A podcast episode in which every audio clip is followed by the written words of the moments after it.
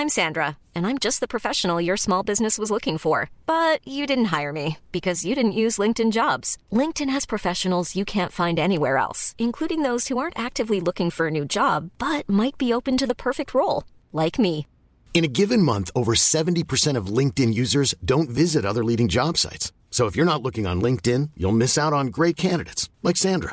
Start hiring professionals like a professional. Post your free job on linkedin.com/people today. Burrow's furniture is built for the way you live.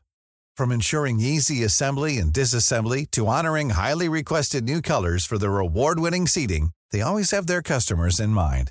Their modular seating is made out of durable materials to last and grow with you. And with Burrow, you always get fast, free shipping. Get up to 60% off during Burrow's Memorial Day sale at burrow.com/ACAST. That's burrow.com/ACAST. burrow.com/ACAST. Everyone knows therapy is great for solving problems, but getting therapy has its own problems too, like finding the right therapist, fitting into their schedule, and of course, the cost. Well, BetterHelp can solve those problems. It's totally online and built around your schedule. It's surprisingly affordable too. Connect with a credentialed therapist by phone, video, or online chat, all from the comfort of your home. Visit BetterHelp.com to learn more and save 10% on your first month. That's BetterHelp, H-E-L-P. Hey everyone, Michael Anthony here. Van Halen, Chickenfoot, Sammy in the Circle. But anyway, you're listening to the only podcast that is dedicated to breaking down the entire Van Halen catalog, one track at a time. And the podcast will rock. Ow! Hello, baby!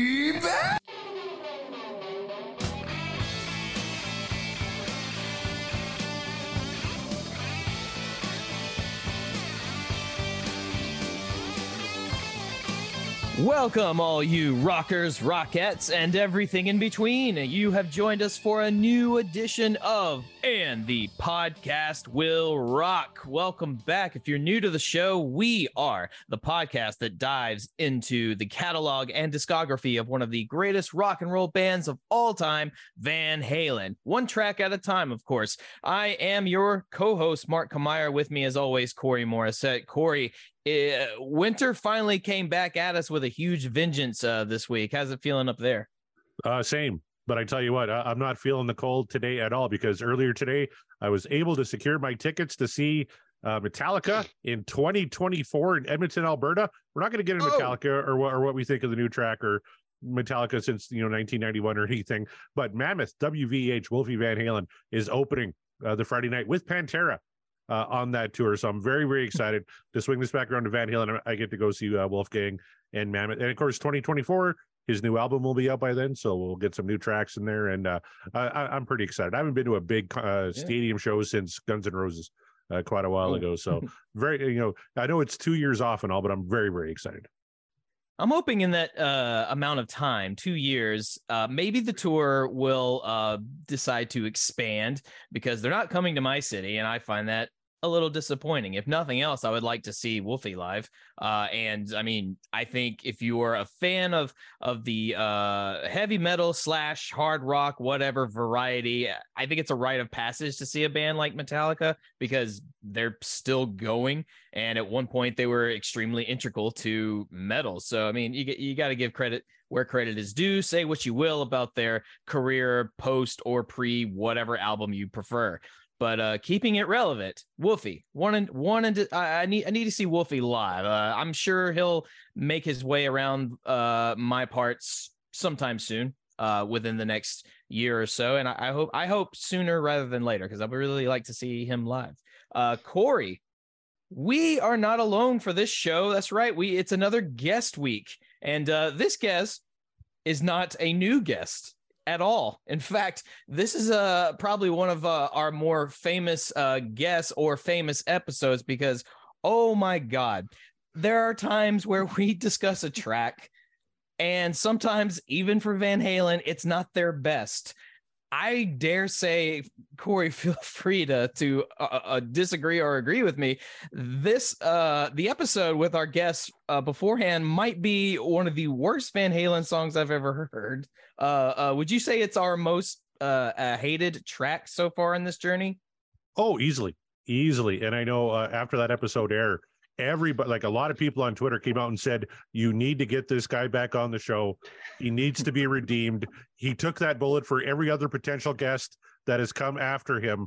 So we thought, you know, it's Christmas time. It's the season of giving. Let's get him back and let's give him a proper Mark Kamire introduction. Here we go. 'Tis the season of giving, indeed. And giving us his wonderful presence yet again. Also, our network mate from the podcast So Far, So Pod, So What. I hope I got that right. Welcome back, Greg DiPasquale. Greg, how you feeling tonight? I'm cautiously optimistic. is how I'm feeling right now. Good, very good. I think that's the way to go. Did I get the podcast? Did I get the name right? Yeah, So Far, So Pod, So What, the transatlantic state-of-the-art speed metal podcast. Nice. Very nice. And you can, as I said, our network mate, so you can find his show on the Deep Dive Podcasting Network. So be sure to do that. Greg, so I just want to personally say thank you for coming back because it was such a rough episode. You took the bullets, so to speak, in terms of what is going, as Corey and I just said, like how many say I, the dreaded track from your first visit, not the greatest Van Halen track by any means. Some would say probably their absolute worst. And I got to say, through our journey, from me personally, I don't know if we've done a worse one, and you were so excited to be on the show, and just the disappointment as soon as we spun it, because it was the one, it was, I think, one of the ones you even said, I really don't want to do this song. Am I correct? I think it was made worse by the fact that I was able to see what song it almost was. And I think it was, I don't remember the exact song, but I mean, just for comparison of quality, it was like we missed, like, I don't know. Well, for lack of a better example, we'll just name a really awesome song. We're like, we missed Unchained by like one click. Right. You know, it's like, it was literally like, it was feast, total feast, or complete abject famine. And it was smited by the wheel that day and cursed with famine. But to be fair, it was a pretty, I mean, at least it was entertaining. You know, it was an entertaining episode because of how bad the subject matter was, I guess. So I mean, it's like, I mean, at least it wasn't boring. You know, that's very. I would love to not have a shitty song today, though. That would be great. I think you are, because of the nature of that song and how we all collectively felt about it. Maybe more so you and myself. I think Corey was just a tad more positive on it, if I'm not mistaken. Corey, fuck no. No. Oh, I thought you were like, oh, let me just be holy nice, shit. Just because, like, no. I feel like I feel like that was kind of, I feel like we were all kind of on the same page with how bad it was. Yeah. I didn't really feel like there was any. Right. Maybe Corey was maybe a touch more diplomatic about his displeasure in it. That's what I mean. Yeah, a little. But that more was not. But I would. Yeah. But there's no way that diplomacy could be confused as an endorsement. I mean, it was pretty. Right. The table was round with displeasure. Yeah. I'll give you credit on that. Yeah, you did not endorse it. Yeah. Greg and I both said, like, musically, there's some good stuff in there. Like, just there is. Yeah. Okay, yeah, but maybe that was something like that. But anyway, but all that to say, you're owed a really good one.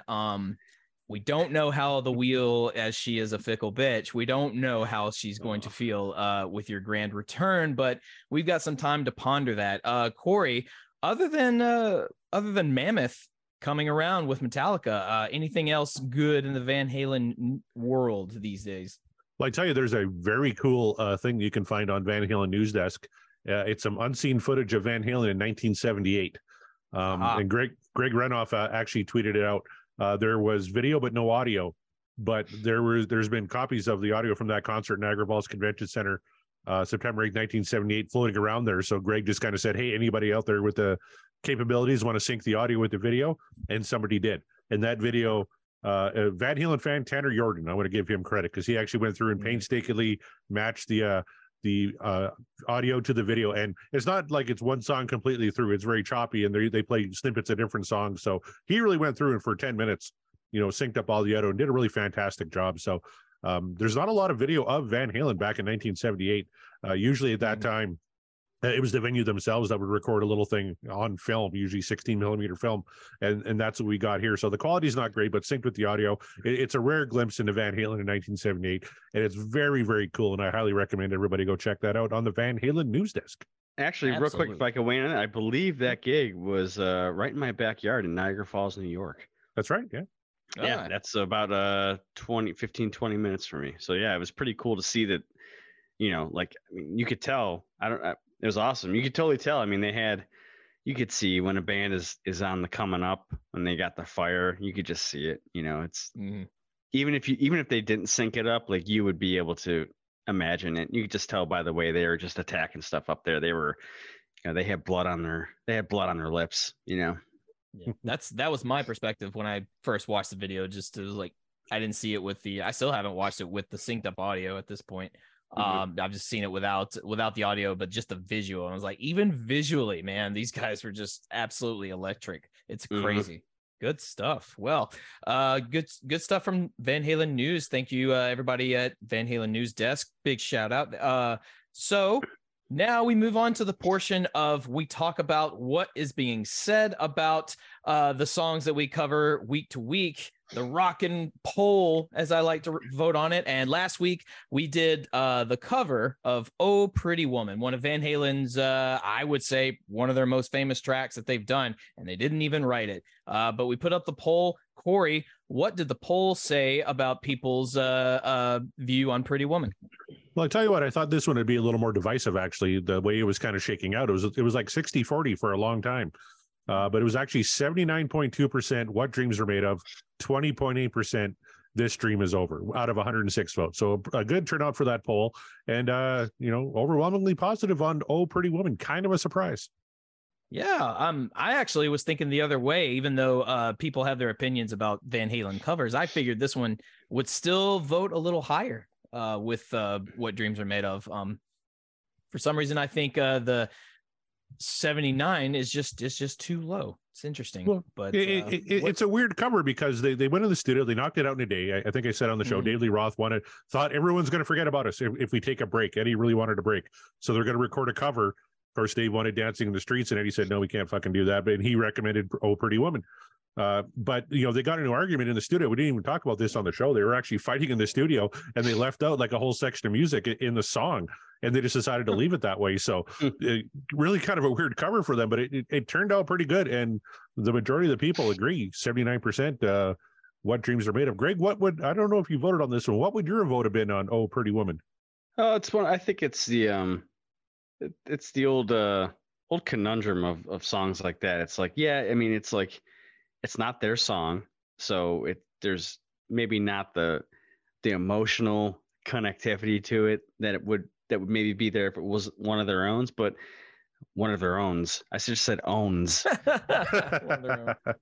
Off to a bad start. But even so, I always thought that the covers they did back in the day, because they had them on, they had a lot back in those early records. So yep. I always thought they did a really, really good job, and I thought their covers were always done relatively faithfully, but with like a little extra pep into it. Like, instead of like regular gas, they got, the premium, they'll spring the extra 45 cents for the good gas, for the covers. And so I would have voted. Yeah, I would absolutely vote in favor of that song. It's not better than, any of the originals on that record, I don't think, but it definitely deserves to be in the Van Halen lexicon of classics. I mean, if their version of You Really Got Me can be in it, and why can't Oh Pretty Woman? Yeah, there you go. I agree. Yeah. So what do you say we get into some comments here, Mark? Yeah, let's see what people are saying about it. All right. And this one just came in an hour ago from our buddy Brian and his cohorts at the You're All Doomed, a Friday the 13th podcast. And they say the video for this song, along with the boat scene from Willy Wonka and the Chocolate Factory, are two of the most frightening moments from my childhood. Remember, they do a Friday the 13th podcast, and the scariest things they saw were the boat scene from Willy Wonka and the video for this song. There's just something oddly unsettling about Diamond Dave's performance. Wow, but you're not wrong. Like, that is a weird fucking video. Yeah, I remember it was banned. I know Japan didn't like it because they thought it was disparaging to samurais, because Mikey was wearing the bandana upside down, and nobody liked the transvestites and the midgets and all that. So yeah, it was a very controversial video at the time. It's all around scariness, but I do I'm gonna have to agree that the Willy Wonka boat scene is kind of frightening even to this day, depending on the context. Yeah. So nightmare fuel, 100%. Yeah, I'm not going to argue with the boys from You're All Doomed, because why would I do that? They know best. That's right. Let's move on. Chaz Bataz, our old buddy Chaz Charles, says, damn, so many comments I agree with. I will just hoist a toast in your general direction. Well done, gents. The podmost hosts nail that shit again. Thanks, Chaz. Hey, yeah. Scott Monroe says, oh, I'm torn, guys, but I can't bring myself to downvote. I like 80s guitar and Mike's harmonies, but if I'm being brutally honest, it's a song I skip in rotation. DLR isms feel unnatural and chorus sounds strained, tired. A respectful cover and a thumbs up for me, but barely. And I think that was kind of the consensus by a lot of people. It's a thumbs up, but, you know, not by a huge margin. That's interesting. But as I agree with Greg's comment about being it kind of in the echelon of Van Halen classics, despite the fact that it's not technically a Van Halen song, but I mean, they made it their own. So I don't know. Yeah, that's odd to me. False Premise is back, and they say DD was the first Van Halen album I bought. Intruder is just menacing. If I ever had to go full Liam Neeson for my daughter's sake, this would be my accompaniment. That's a great line, because oh wow. I mean, that is a choice, and I would certainly much like if I saw Liam Neeson coming at me, I'd run the other way. That's I'm trying to picture that. Yeah, that could work for sure. Yeah, Liam Neeson on the phone saying, I have a particular set of skills. Right. If I find you, I will kill you. You know, all that sort of thing. Just slow buildup of just like, what the hell is that? Yeah, I get it. Right, yeah. Ray says, I have never heard Oh Pretty Woman without the intro of Intruder. This is a weird one, an intro that doesn't fit the song, a missing guitar lead, like I mentioned earlier, the two frontmen at odds during the recording, and yet it winds up being a terrific song. How many other bands could pull that off? Very few, I would think. Yeah. Symphony X, and that's about it. Symphony X, man.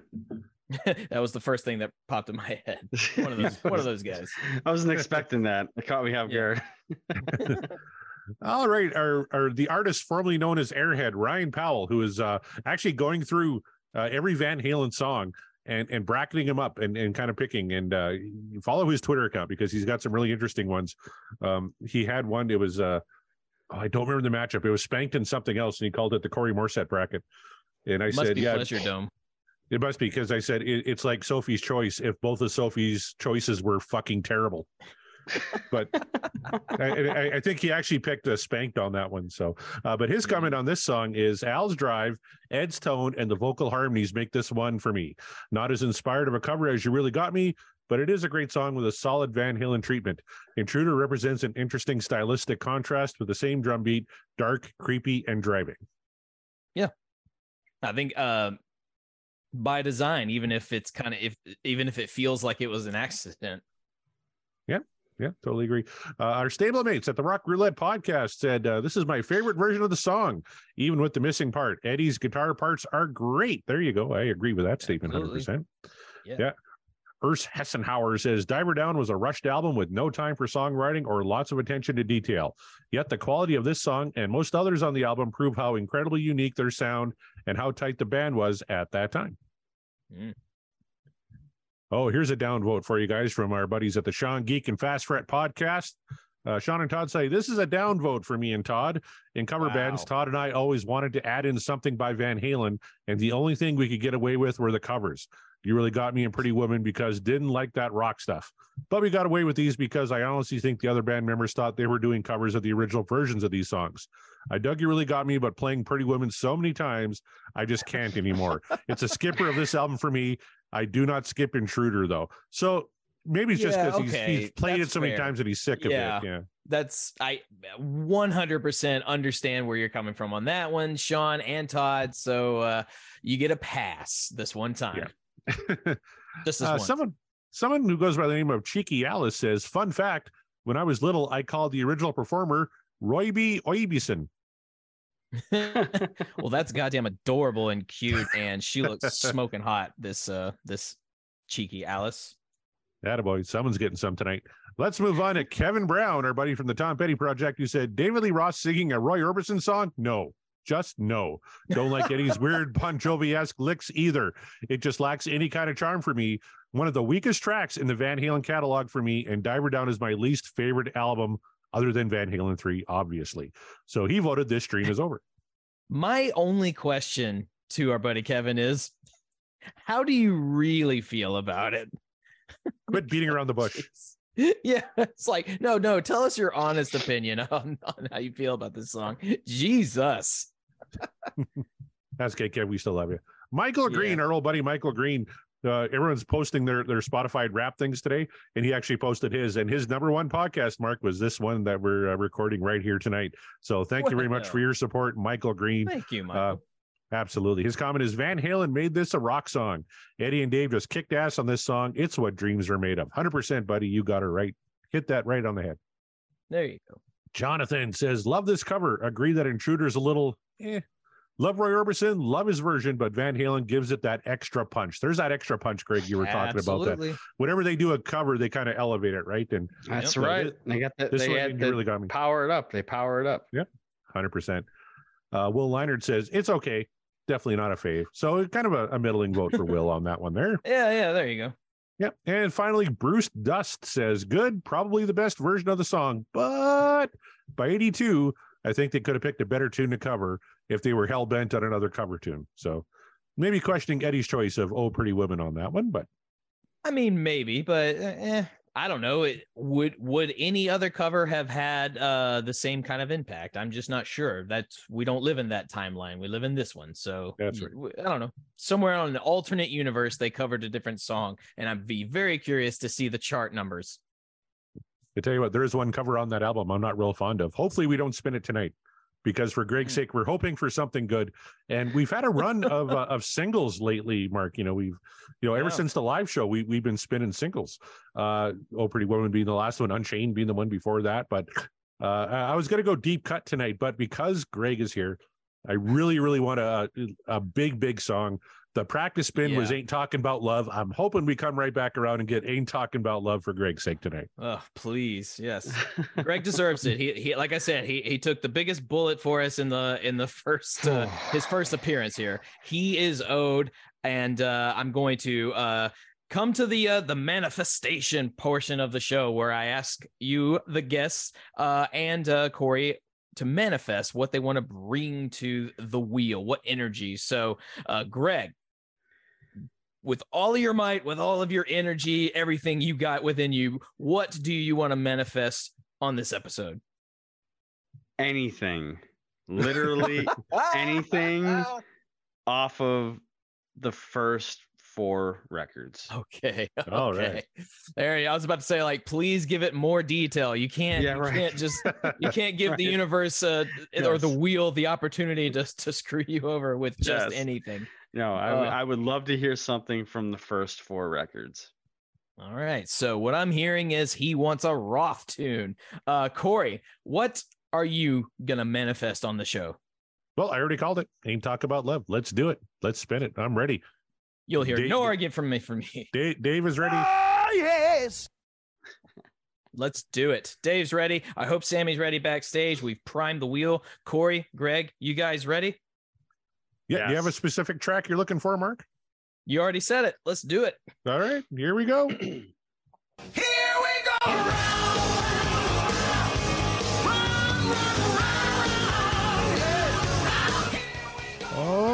Well, tell you what, it's better than How Many Say I.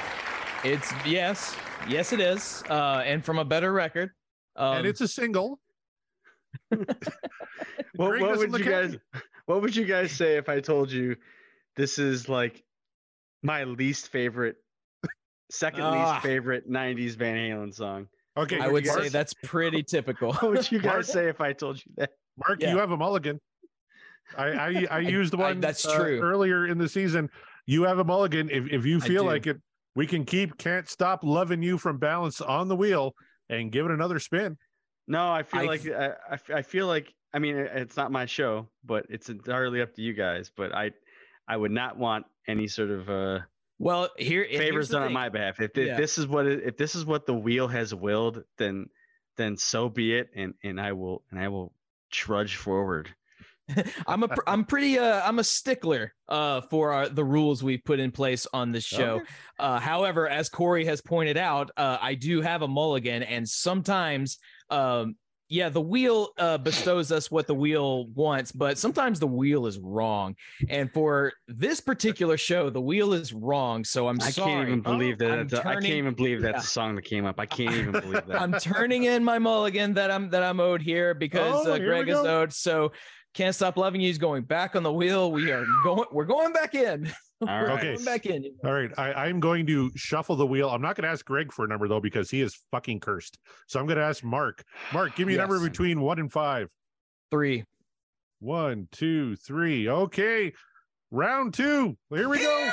we go. Ooh, you wanted the first 4 albums. How about something from OU812 instead? Source of Infection. I noticed we just missed Dance the Night Away. We did. I thought Dance the Night Away and Romeo Delight. Yeah. You know what? Source of Infection I can work with. It definitely it's not even just a step up from Can't Stop Loving You or How Many Say. It's several hundred steps up. So I appreciate the mulligan. We tried so hard, and just the powers of persuasion were not strong enough to take the wheel. The wheel just decided to hell with all of you. Right. But or to hell with me, to hell with Greg, the wheel says. There's something happening with the connections here. It's just the lines are crossed. I don't know. But instead we stick with a Sammy tune. We go to OU812, Source of Infection. Greg, you wanted the first 4 albums, but you got OU812. What do you think of this one? It's one of the better songs off the record. Admittedly, OU812 is just a record that it hasn't really stood the test of time with me so much. I think a lot of it just has to do with just the overall sound of the record. It's I think the record that just not a lot of teeth on it. Like it's kind of I don't know. I know like people always kind of grilled him for the Hagar stuff as being more like adult contemporary or whatever. I feel like this record is probably the most adult contemporary of that era. The Hagar era, I definitely think that 5150 had more guts. For Unlawful Carnal Knowledge had more guts. You know, Balance definitely had some more attitude as well too. This is kind of like a mellower Van Halen record, so it hasn't one that's traveled particularly well with me. But this is, you know, one of the more rocking songs on the record, if I remember correctly. So, that's basically the memory I have. It is one of the more one of the more rocking tunes on this record. They do have some bangers on this tune or on this album. This one, I don't really have any super fond memories of this one. OU812 is not the record that I kept in rotation constantly. But I listened to the songs that I liked on this album prior. But this one never really popped up all that much. Corey, how about you? Kind of same. OU812 is probably my least listened to, other than like Balance and Van Halen 3. We talked about the production ad nauseum. Like Greg said, there's not a lot of teeth to this one. Even Balance, like you said, I think has more balls than probably OU812. If we were going to spin an OU812, actually, I was hoping for something like Black and Blue, because that one does have some backbone to it. But, yeah, you know, I'm not mad at this one here. It's been a while since I've heard it, so I'm looking forward to spinning this one here tonight. And I'm looking forward to seeing how Sammy's lyrics fare on this one, because I'll hear all about it. All right. What do you say? Here's a little Source of Infection. We're going all the way back to 1988, OU812. Yep. Take one.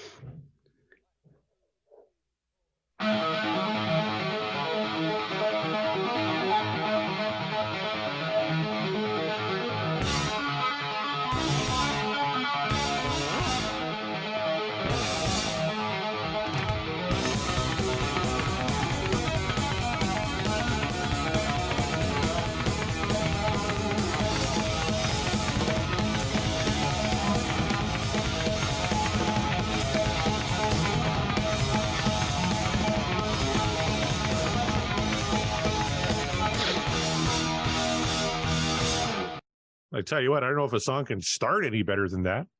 That right there is reminiscent sounds of Van Halen days of old, you know, pre-Sammy. Or so if there was ever a moment where they thought, oh, they went too soft, they just Sammy dumbed them down, I think they should listen to this track and was like, does that sound like we're dumbed down? Like this is Van Halen.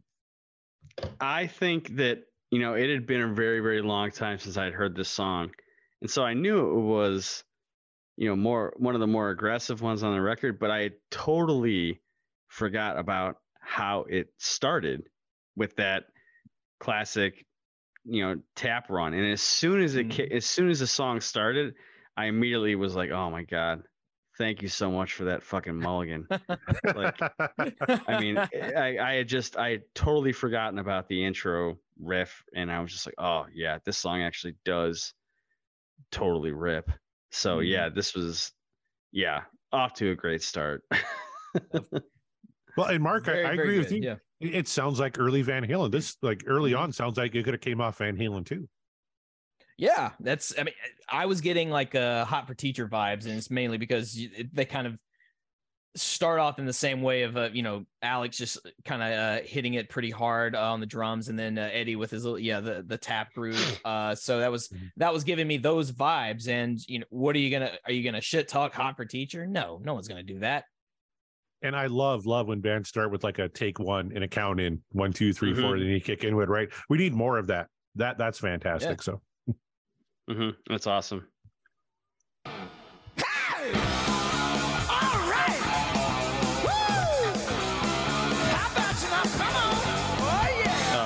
What a fucking cornball. Is everybody ready? Let's go!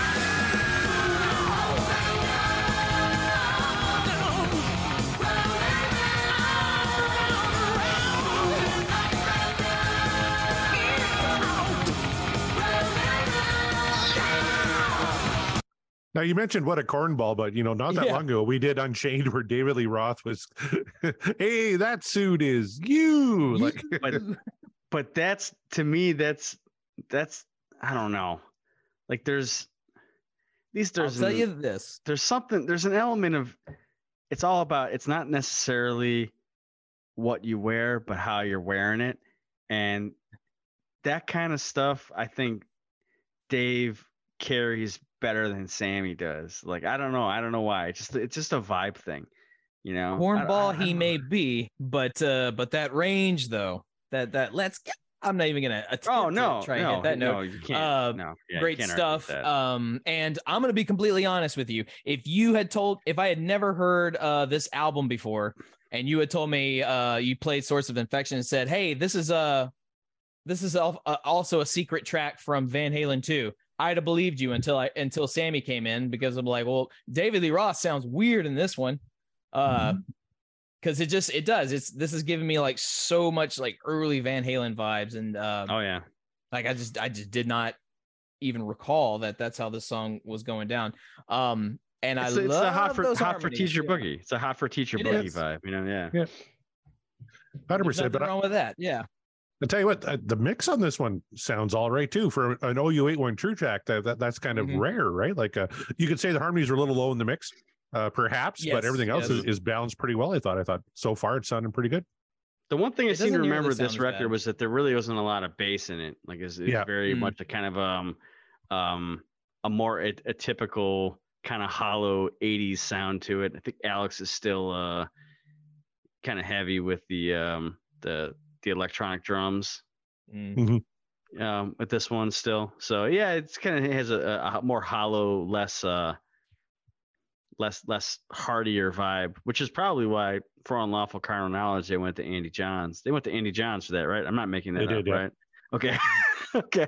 Yeah, I think that's why they went back to a little bit. It was a combination, right? They went back to Ted Templeman on that one too. Templeman was involved. That's right. Yeah. Yeah, because Andy Johns and Sammy Hagar didn't get along. That's right. Well, I think, I mean, even so, it was the right move to kind of go back to something with a little more weight. You know, with the guy who did, you know, classic Zeppelin stuff like that. So it's definitely, this record, it's all starting to come back to me. It's definitely got a thinner vibe to it. Tell you what, the double kick helps though. Oh, of course. Yeah, absolutely.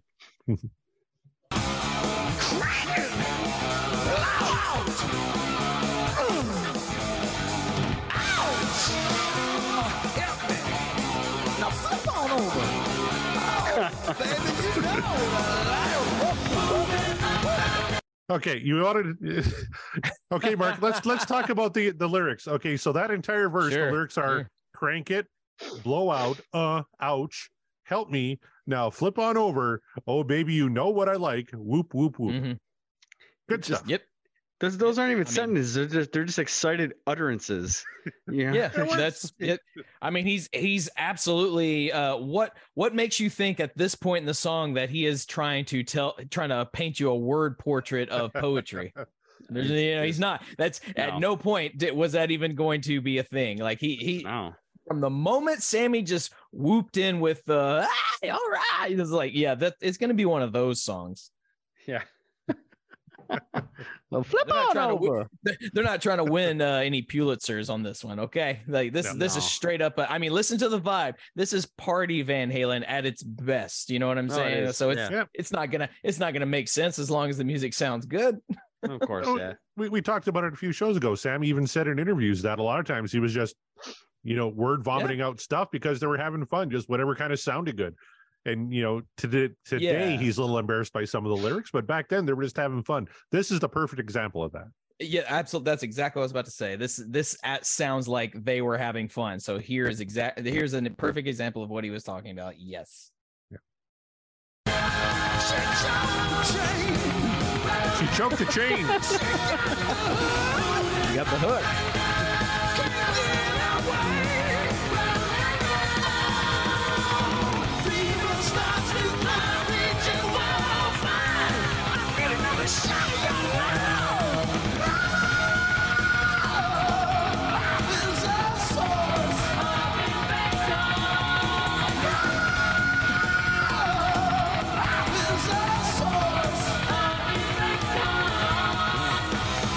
Oh, those drums are fan-fucking-tastic. That's great. That's a great chorus. Love that. Yeah, great chorus. Love is the source of infection. But I love how beautiful and of just vocally resonant you can make a statement of infection. Hiring for your small business? If you're not looking for professionals on LinkedIn, you're looking in the wrong place. That's like looking for your car keys in a fish tank. LinkedIn helps you hire professionals you can't find anywhere else, even those who aren't actively searching for a new job but might be open to the perfect role. In a given month, over 70% of LinkedIn users don't even visit other leading job sites. So start looking in the right place. With LinkedIn, you can hire professionals like a professional. Post your free job on linkedin.com/people today. Burrow's furniture is built for the way you live. From ensuring easy assembly and disassembly to honoring highly requested new colors for their award-winning seating, they always have their customers in mind. Their modular seating is made out of durable materials to last and grow with you. And with Burrow, you always get fast, free shipping. Get up to 60% off during Burrow's Memorial Day sale at burrow.com/ACAST. That's burrow.com/ACAST. burrow.com/ACAST. Of infection, but make it sound so pretty. Like, you got it. Mikey, you on this? Yeah. All right, let's do it. Look, again, I'm not defending the lyrics. I'm just saying we shouldn't be looking too hard into what this is. Okay. No. Sammy can't drive 55, but he's reaching 105 degrees. It's pretty self-explanatory. He's there got a fever. Yep. And the only prescription. Love. Say what? That's what I'm talking about. Yes, wax it on down. Oh my God.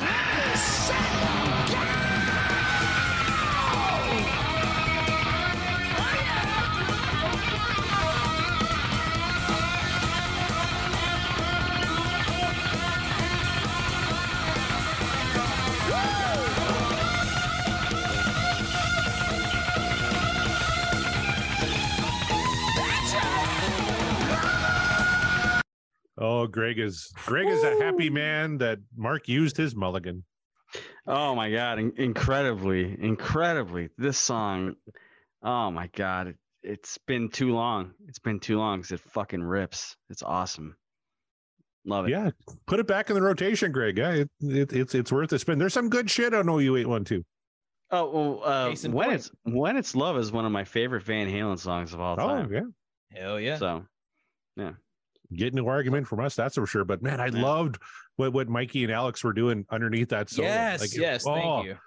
And every once in a while, I had to force myself to like, oh yeah, Eddie Van Halen is also ripping a guitar solo over top. Right? Of this. Yeah, I'm like switching back and forth because there's so much going on, but it flows so nicely, and it's just in my head. I'm just going, yes, that's what we love. Gee, choke the chain, wax it on down. Here we go. I mean, can these even be called lyrics? I mean, yeah, I don't think so. Yeah. No, this is what we call a like one of those call and response sort of motifs. It's a tone poem. Honestly, I don't even think it could be called call and response. It just sounds like Rorschach tests. No, right. Like someone's holding up cards and like, what do you see? And then they're just recording their responses. Yeah. Choke of the chain, wax it on down. Like, yeah, exactly. It's like flip it on over. Chant. It's just chant. It's chant wave. That's what this is. Sammy Hagar at his psychiatrist. Yeah, that's right. I just picture Sammy, and now Kevin Brown's going to do this art. I know he is, but it's Sammy Hagar laying on a couch, getting the Rorschach test, screaming things like "round and round, in and out." She got the hook. Can't get away. Well, now I want that shirt. So we're keeping Kevin busy with these new designs. Get to work. We appreciate you.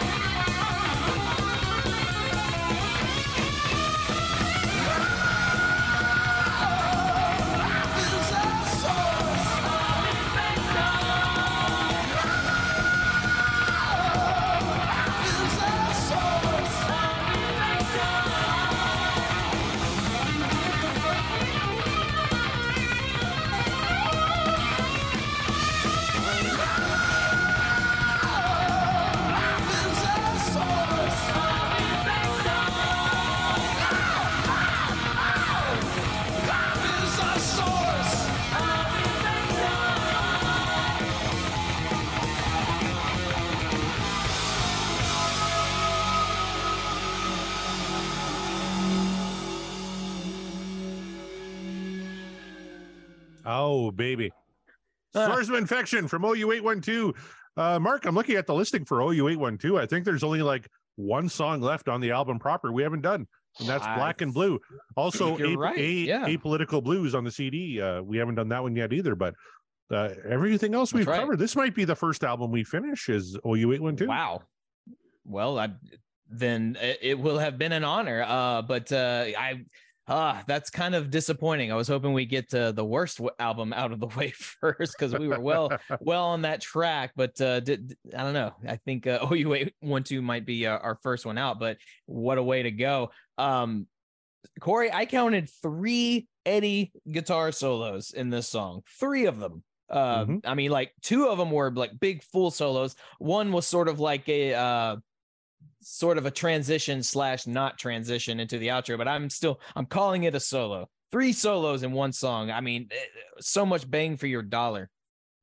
It doesn't get any better than that. And I know I was trying to, you know, at the beginning of the song, I'm getting to the point, I don't want to tip my hand. So I'm like, oh yeah, I haven't heard this song in forever. Fuck, I listen to Source of Infection all the time. I love this goddamn song.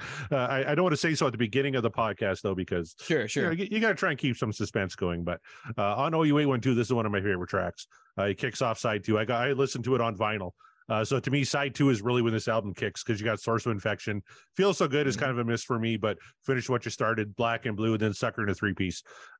Great Van Halen side B to that album. So I'm just going to, if you don't mind, Mark, I'm just going to go ahead and vote, because I've already said this is one of my favorites on this album. I was just going to say.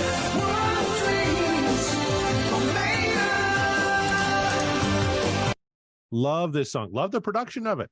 You know, the harmonies maybe a little low in the mix, but not too bad. Like it was fine. It didn't over, because it kind of let Alex shine a little bit with that double kick. And even when Eddie's on that second solo, he's throwing in little kind of off-tempo things just to kind of mix it up a little bit. And Mikey's following right there with him. And it got, because I really like to focus on the drums. It got to the point where I had to remind myself, the greatest rock guitarist of all time is also laying down a kick-ass solo over top of this. I should maybe focus on that for a little bit.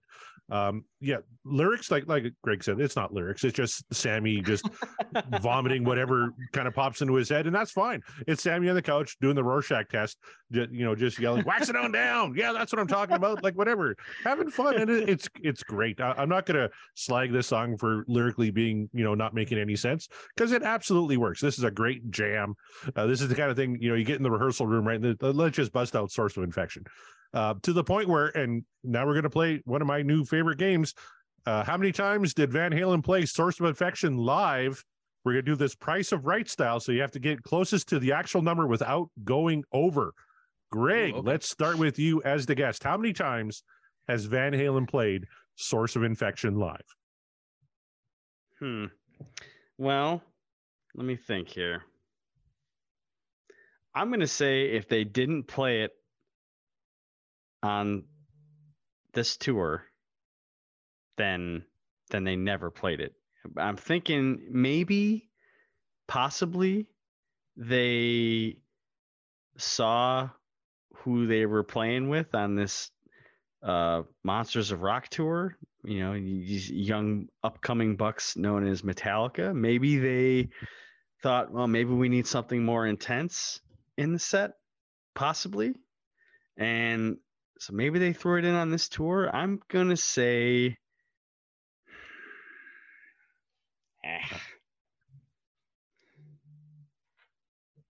boy, Greg, deep in thought on this one. I mean, yeah, I was like, there isn't a prize. You don't have to think that. I know, but I'll say 10 times. 10 times. Okay. Mark Kamire, you got to go higher or lower? Higher. Okay. So what's your number? 15. 15. The correct answer is, according to setlist.fm, 3. Ooh, damn. Okay. Ooh, so you both went over. I guess that's not a surprise. I can't imagine. Yeah, I guess I'm not surprised. I was close to calling out a single-digit number, but I thought, I was like, nah, let me give it just a little bit more credit, perhaps, and I shouldn't have. But yeah, it still would have been over, because I would guess like maybe 8. And they did it 3 times in the same city. East Troy, Wisconsin, at the Alpine Valley Music Theater, May 27th, 28th, 29th. They did so they just played it three gigs in a row, and that's it? Yeah, that's it. According to setlist.fm, yeah. Okay, sure. Interesting. They did a lot of OU812 that night. Like, they did AFU, they did Black and Blue, Why Can't This Be Love, Mine All Mine, Sucker in a 3, Please, When It's Love. What were the dates on those gigs again? They were May 27th, 1988, May 28th, May 29th. When did the album come out? Album came out in, May 20th, 1988. So yeah a week after. That's why it was the promotional push. Yep. Yeah, that would make sense. Interesting. This thing would have killed live though. Like, man, you would think, but especially when they're we're playing with Metallica and they maybe need to kind of bump up the muscles a little bit, but I don't know. But then again, I can also see Well, I don't know, because they weren't really doing Roth stuff at that time. So I was going to say, this could have been their Hot for Teacher substitute. Yeah, you know? That's what I was going to say. You wouldn't want to take away from Hot for Teacher, but then again, they weren't playing that song with Hagar, playing it. So like, play something equivalent, comparable, or maybe they didn't want to remind people, but I don't fucking know. I don't know why you don't play songs that live. That song rules, you know. That's a question for Greg Renoff or Eric Sinich, the actual experts. So you feel free to direct those questions to them. So all right, so Corey, he already voted. He knew right away this was going to be an upvote, so I'm gonna go ahead and throw it to myself and get my vote out of the way. And my vote for this song is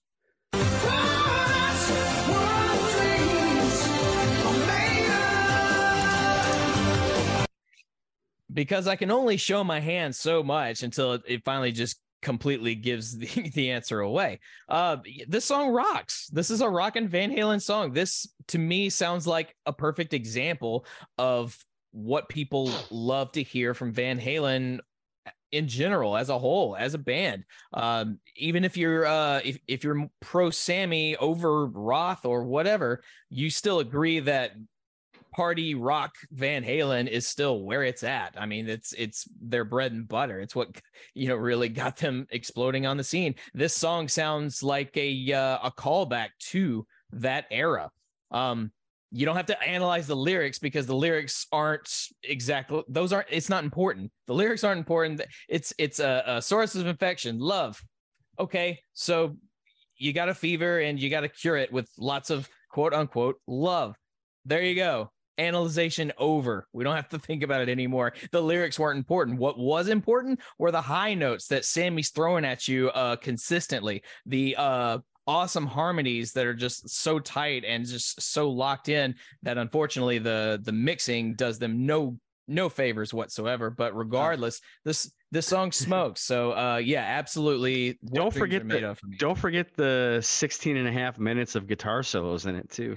I mean, on it. I mean, that's you can talk more about that when I throw it to you there, Greg. But yeah, you're right. A 3 Eddie Van Halen guitar solos for the price of one, and they all sound great, and they're all different in their own way. Like, what more do you want from a good Van Halen song, honestly? So it's absolutely a thumbs up. But Greg, now it comes to you because. You unfortunately had to not enjoy yourself with the song from your previous engagement, as we've mentioned before. So now, with all that, with the slate cleaned off, you got a new show, a new song to talk about. How did you feel about Source of Infection? I would say if love is a source of infection, then consider me infected, and I'd say that's the shit that dreams are made of.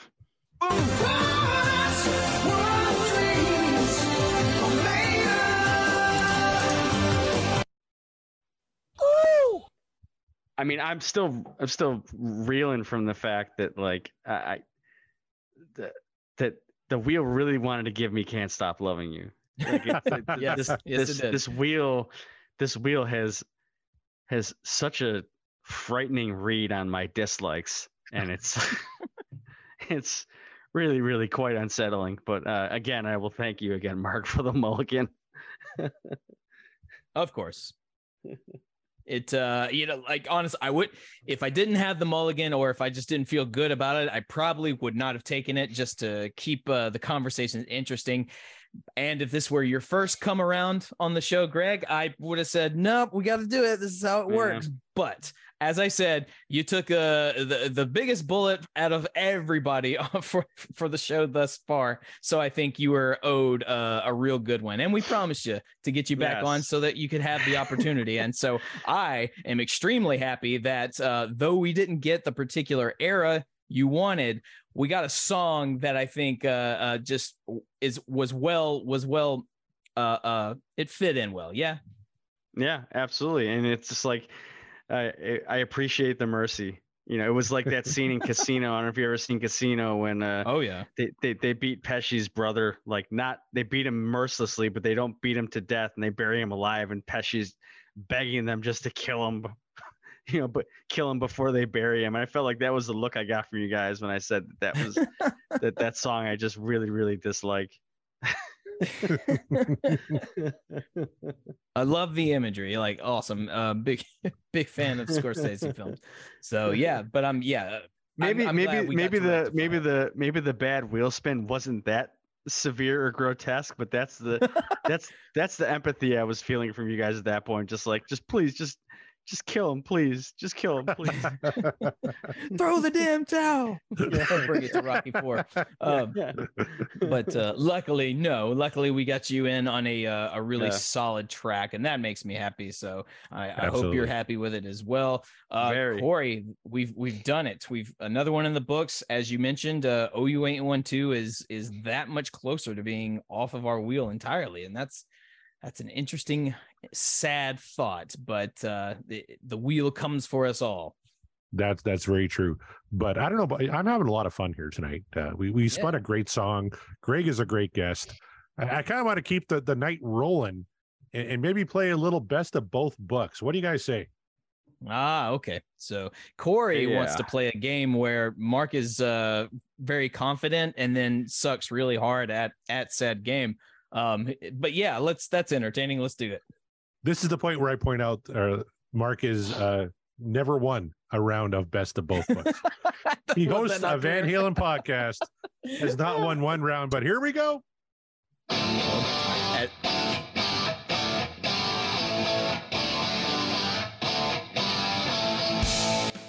All right. You guys know the rules. I have two biographies sitting in front of me. One of them, Crazy from the Heat by David Lee Roth.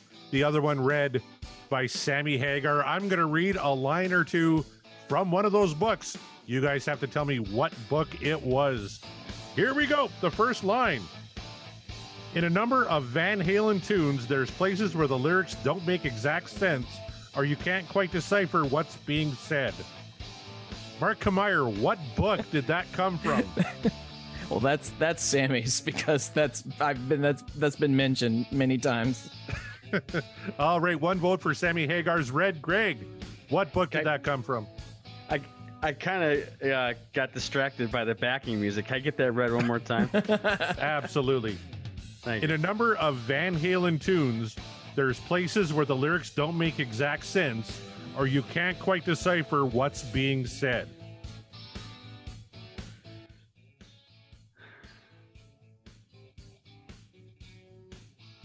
Again, there is no prize. I know, but still, what's the point of? It's just to make me look foolish or to a break. If you're playing a game, you got to play to win, right? I know. I'm just busting your balls, my friend. Yeah, what book did that line come from? I'm gonna say that sounds like a shot. It sounds like a shot, like an insult, and so I'm going to say that is from Red. All right, so we got two votes for Sammy Hagar. You are both incorrect. That came from Crazy from the Heat. What? By David Lee Roth. Come on, man. Yeah. I'll tell you what. Sammy's mentioned that his lyrics don't make sense. I tell you what, I'm going to read the next line and you're going to get it. All right. And that comes from trying to imitate old blues records where you couldn't get anything but the end of the sentence. That's how you speak blues. You go boobity bop blah bleeby all night long. Yeah, had I read that part. Damn it. Why didn't you read that part? That would have been easy. You could have read that. That would have been a slam dunk. All right. All right. So we're at 0-0. See, I would have for sure thought that was a shot at Dave from Sammy. You know, talking about like old Van Halen material or some shit like that, and man, I guess I was wrong. Guess we were both wrong, Mark. Yeah. Yo. Yes, of course. Naturally, right. I was wrong. Here we go. Passage number 2. And I quote, I guess the best I can say is don't believe every syllable of everything that you read by everybody who wrote it. Greg DiPasquale, what book is that line from? You know what? I'll even give you the next line. That's not quite fair. Here's the next line. Go out and buy those records and see if you can hear the truth in the music. I'm going to say that's Dave. All right. We got one vote. David Lee Roth, Crazy from the Heat. Mark Kamire. Yeah, I think that's Dave as well. You are both right. The both that all came right from Crazy from the Heat by David Lee Roth. All the right whole go see the find the truth in the music. That sounds kind of when Roth decides he wants to, yeah, he wants to be sagey. Sounds like something Dave would say. Yeah. See, I should have kept it to the one line. Damn it. Okay.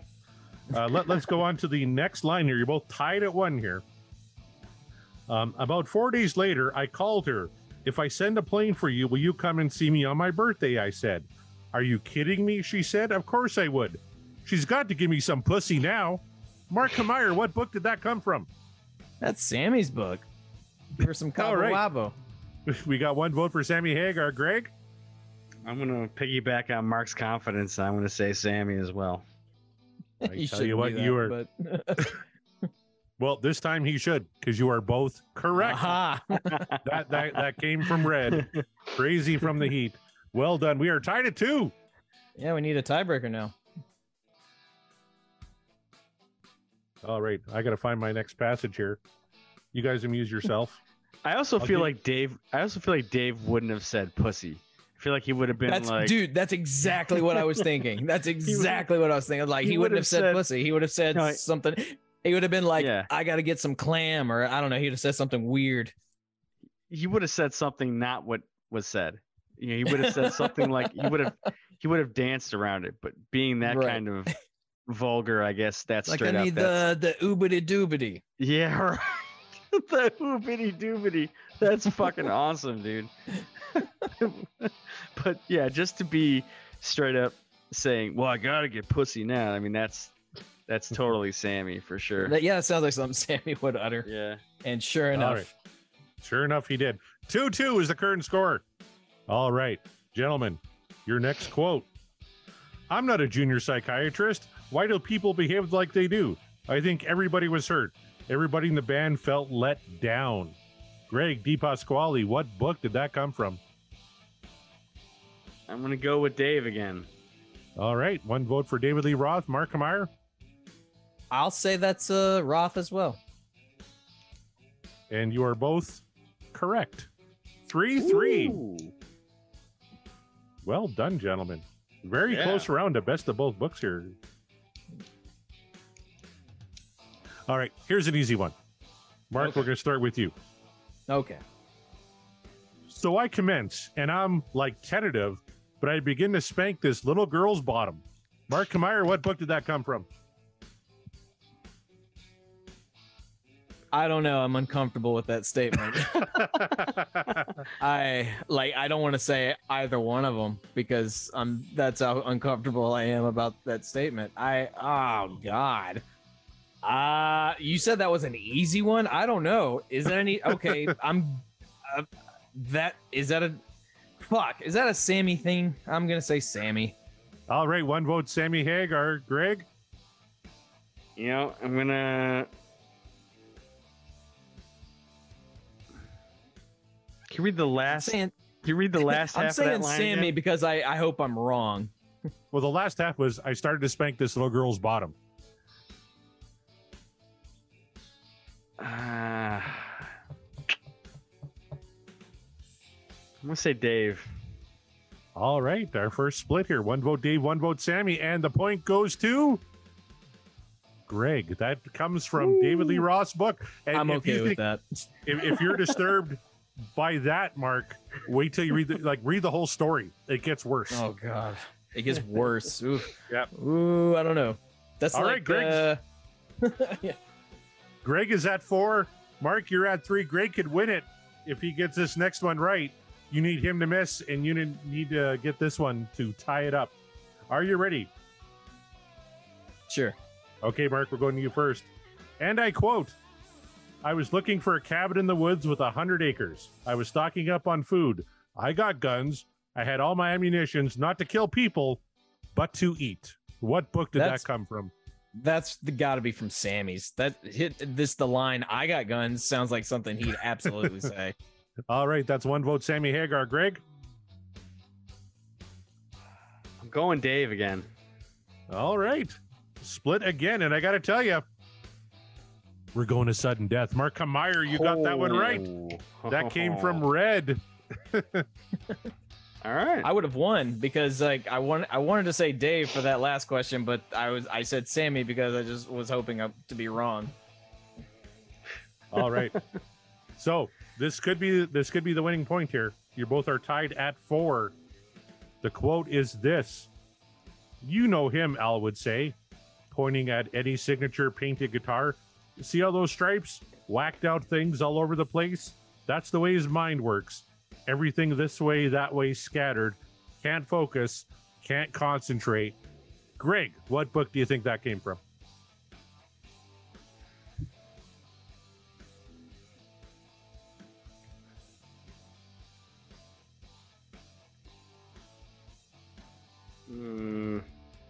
This is a tough one. I think I'm going with Dave. All right, we got one vote. David Lee Roth, Mark Kamire. What do you think? I also think it's Dave. Oh, well, we're going to another round, and you're both wrong. That came from Red by Sammy Hagar. All right. Okay. All right, I got to find another passage. You guys talked amongst yourselves.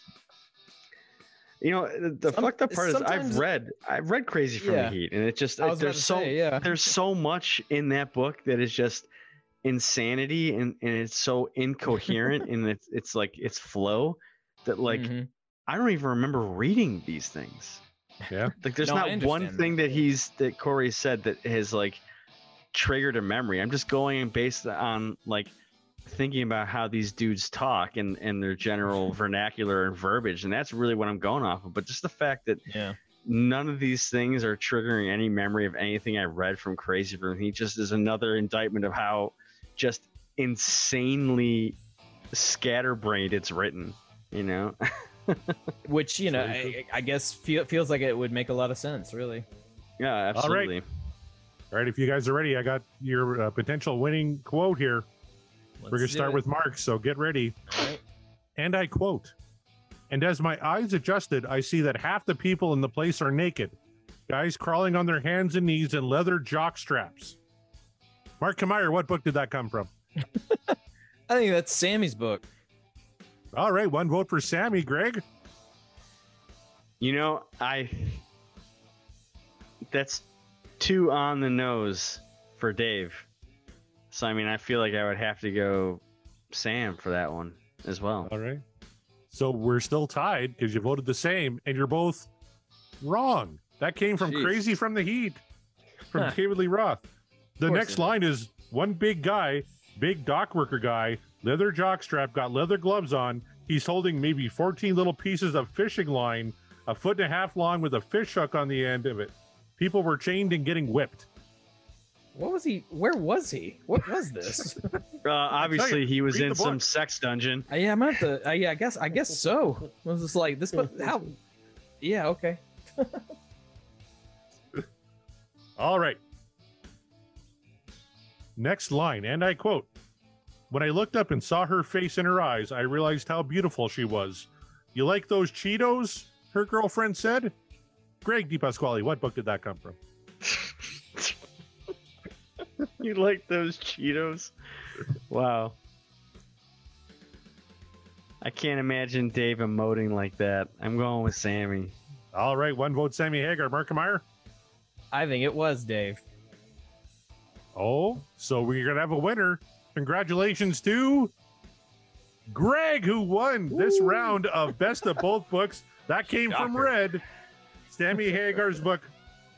Greg takes it 5-4. Good game, guys. Mark, you came so close.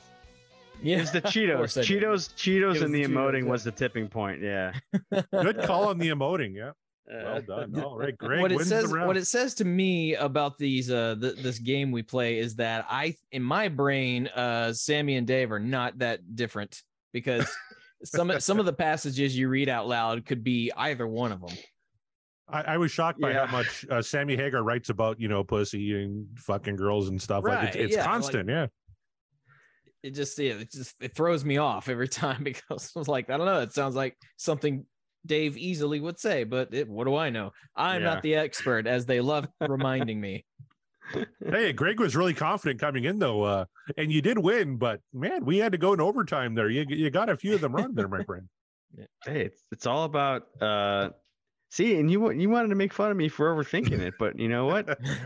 Damn, it was down to the wire, and it was nut cutting, and it was serious fucking business. That's right. That's what happens.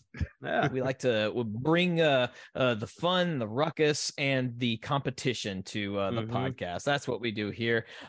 Greg, thank you so much for coming back to the show. So glad we got you a better track. Please let the people know what you are, where they can find you if they want to contact, and what where they can go to listen to what you got going on. Well, once again, I am a co-host of the So Far, So Pod, So What transatlantic state-of-the-art speed metal podcast. The as far as I know right now, the only Megadeth podcast going that I'm aware of. We also kind of touch on some harder edge music, basically metal adjacent topics. We talk about some other bands occasionally just to get a breather from the Megadeth grind. But primarily our principal point of topic is Megadeth, and you can find us. Shit, I don't even know our Twitter address. I'm looking it up right now. So give me 1 second here while I talk, just to really fill the void in space. It's at So Far So Pod. Find us on Twitter. Check us out. We don't really have a set release schedule for episodes. We kind of have a bunch of other things in the fire of life. Jonathan, my co-host, he has another podcast, Maiden A to Z, also on the Deep Dive Podcast Network with So Far, So Pod, So What, and this excellent show and the podcast will rock, kind of all in the family here. So, we kind of get releases out when we can, shows out, at least maybe, depending on availability, 2 to 3 a month. So stay tuned, hit us up. If you got questions, if you want to hear us talk about shit, drop a line. Maybe we'll listen, or maybe we'll tell you to fuck off, but we'll at least address you. That's all you can ask for. That's how we communicate on Twitter. You know, that's right. The way it goes. So be sure to check that out. Absolutely. Corey, where can the people find us from various mediums, and where can they find you? Oh, they could find the show, www.podcastwillrock.com. All our old episodes, merch you can get there. I'm working on a Redbubble store for all us fellow Canadians who don't want to pay $40 in shipping to get some Podcast Will Rock merch. We're on Twitter, at Podcast Will Rock. I'm at Twitter, at CD Morrisette, and we are proud members of the Deep Dive Podcasting Network. So I'll give you a quick rundown of all the shows. We have Nate and John at the Deep Purple Podcast.